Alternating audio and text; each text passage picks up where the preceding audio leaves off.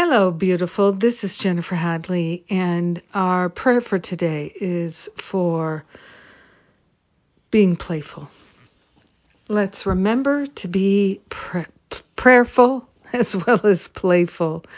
So we're grateful and thankful as well as prayerful and playful. We're grateful to place our hand on our heart and partner up with that higher Holy Spirit self. We are grateful to allow ourselves to fully recognize and remember the wholeness, the beauty, the magnificence that we already are. We are grateful to hand over the attachments to the past, handing them over to that higher Holy Spirit self for healing. So grateful that we can let the past go. We're grateful to allow ourselves to fully recognize and know the magnificence that is our true identity. And we are willing and grateful to be playful, to recognize that we can remember to laugh and to have humility and to not take ourselves so seriously.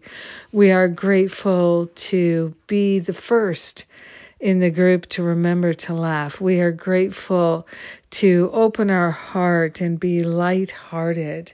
We are grateful that a sense of humor comes from God, and we are willing to remember to be humorous and to appreciate the humor every day in situations. We are grateful to remember to laugh at thoughts of lack and limitation. We're remembering to laugh at any idea that we're less than or not enough. For in truth, we are the Christ and it is our true nature to be whole, perfect, and complete. So, we are sharing the benefits of being playful and remembering to laugh with everyone, with all our brothers and sisters, because we are one. So grateful and thankful for the oneness of all life. We let the healing be. We know it's done, and so it is. Amen. Amen. Amen. Ah, prayerful and playful are we. How wonderful.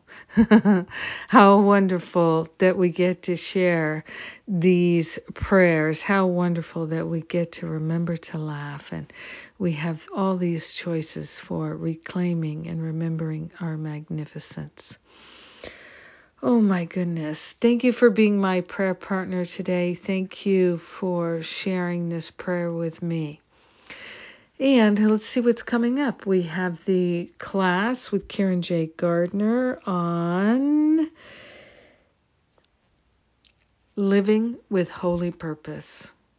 Living with holy purpose, the A Course in Miracles way and she is a wonderful teacher, much beloved in our community. This is a great opportunity to be in class with her and to do some deep diving, some deep healing work.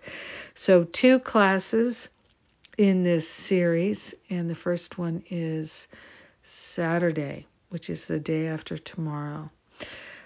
All the details are at jenniferhadley.com. And the self sabotage challenge, End My Self Sabotage Challenge, is coming up July 20th. I encourage you to check it out.